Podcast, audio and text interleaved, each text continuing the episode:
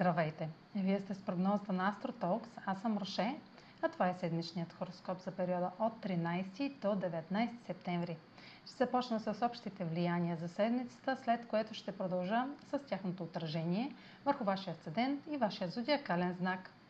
На 14 септември Слънцето е в опозиция на Нептун. Ще сме склонни към жертви, прояви на съчувствие и състрадателност или ще осъзнаем, че сме жертвали достатъчно.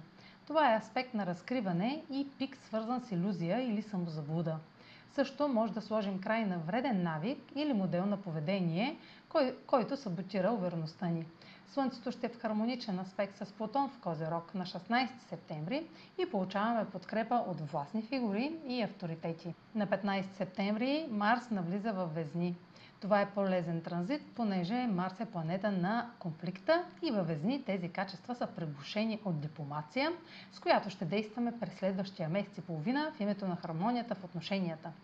Марс ще направи същите хармонични аспекти с планетите в Водолей, както Венера и Меркурий в края на август и началото на септември, така че е време да използвате информацията и споделените нужди и да вложите енергията си в постигане на трайни, бизнес или лични ангажименти с другите. На 17 септември Венера е в квадрат с Сатурн във Водолей. Трудностите с партньор ще са повод за отчуждение или дистанциране. Тъй като познати правила или условия са на лице, желанието за повече свобода и промяна в отношенията, било то бизнес или лични, са неизбежни. Време е да направим конструктивна оценка на ресурсите и да продължим с най-необходимото или само с това, с което разполагаме. Границите около това, което искаме, ще бъдат очевидни.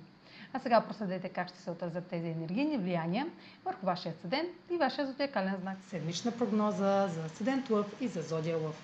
Слънцето попада във вашата сфера на личните ресурси и в опозиция на Нептун подчертава несъответствие между вашата самодостатъчност и това, което споделяте или дължите. Дълг, интимна връзка или дълбок страх може да достигне точка, в която да се разпадне или да се чувствате притиснати и да осъзнаете стоеността си, като спрете да жертвате.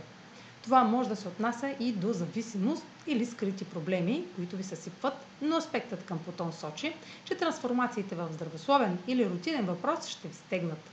Прочистването, обновяването и при оценките в тези области ще ви дадат повече сила и независимост. Марс навлиза във вашата сфера на комуникацията и активира потока на общуване, обема от съобщения и желанието ви да отстоявате своите възгледи. Новините могат да бъдат хармонични, но следете за небалансиран изкъс, като избягвате конфликт. Венера във вашата сфера на дома, в квадрат с Сатурн в Водолей, сочи трудности с партньор, тъй като неговите правила или цели отлагат или пречат на това, което искате.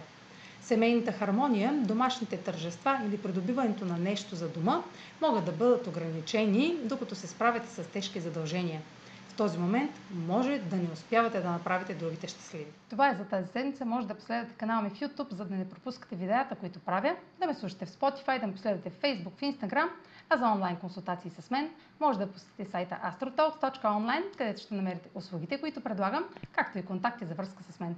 Чао! Успешна седмица!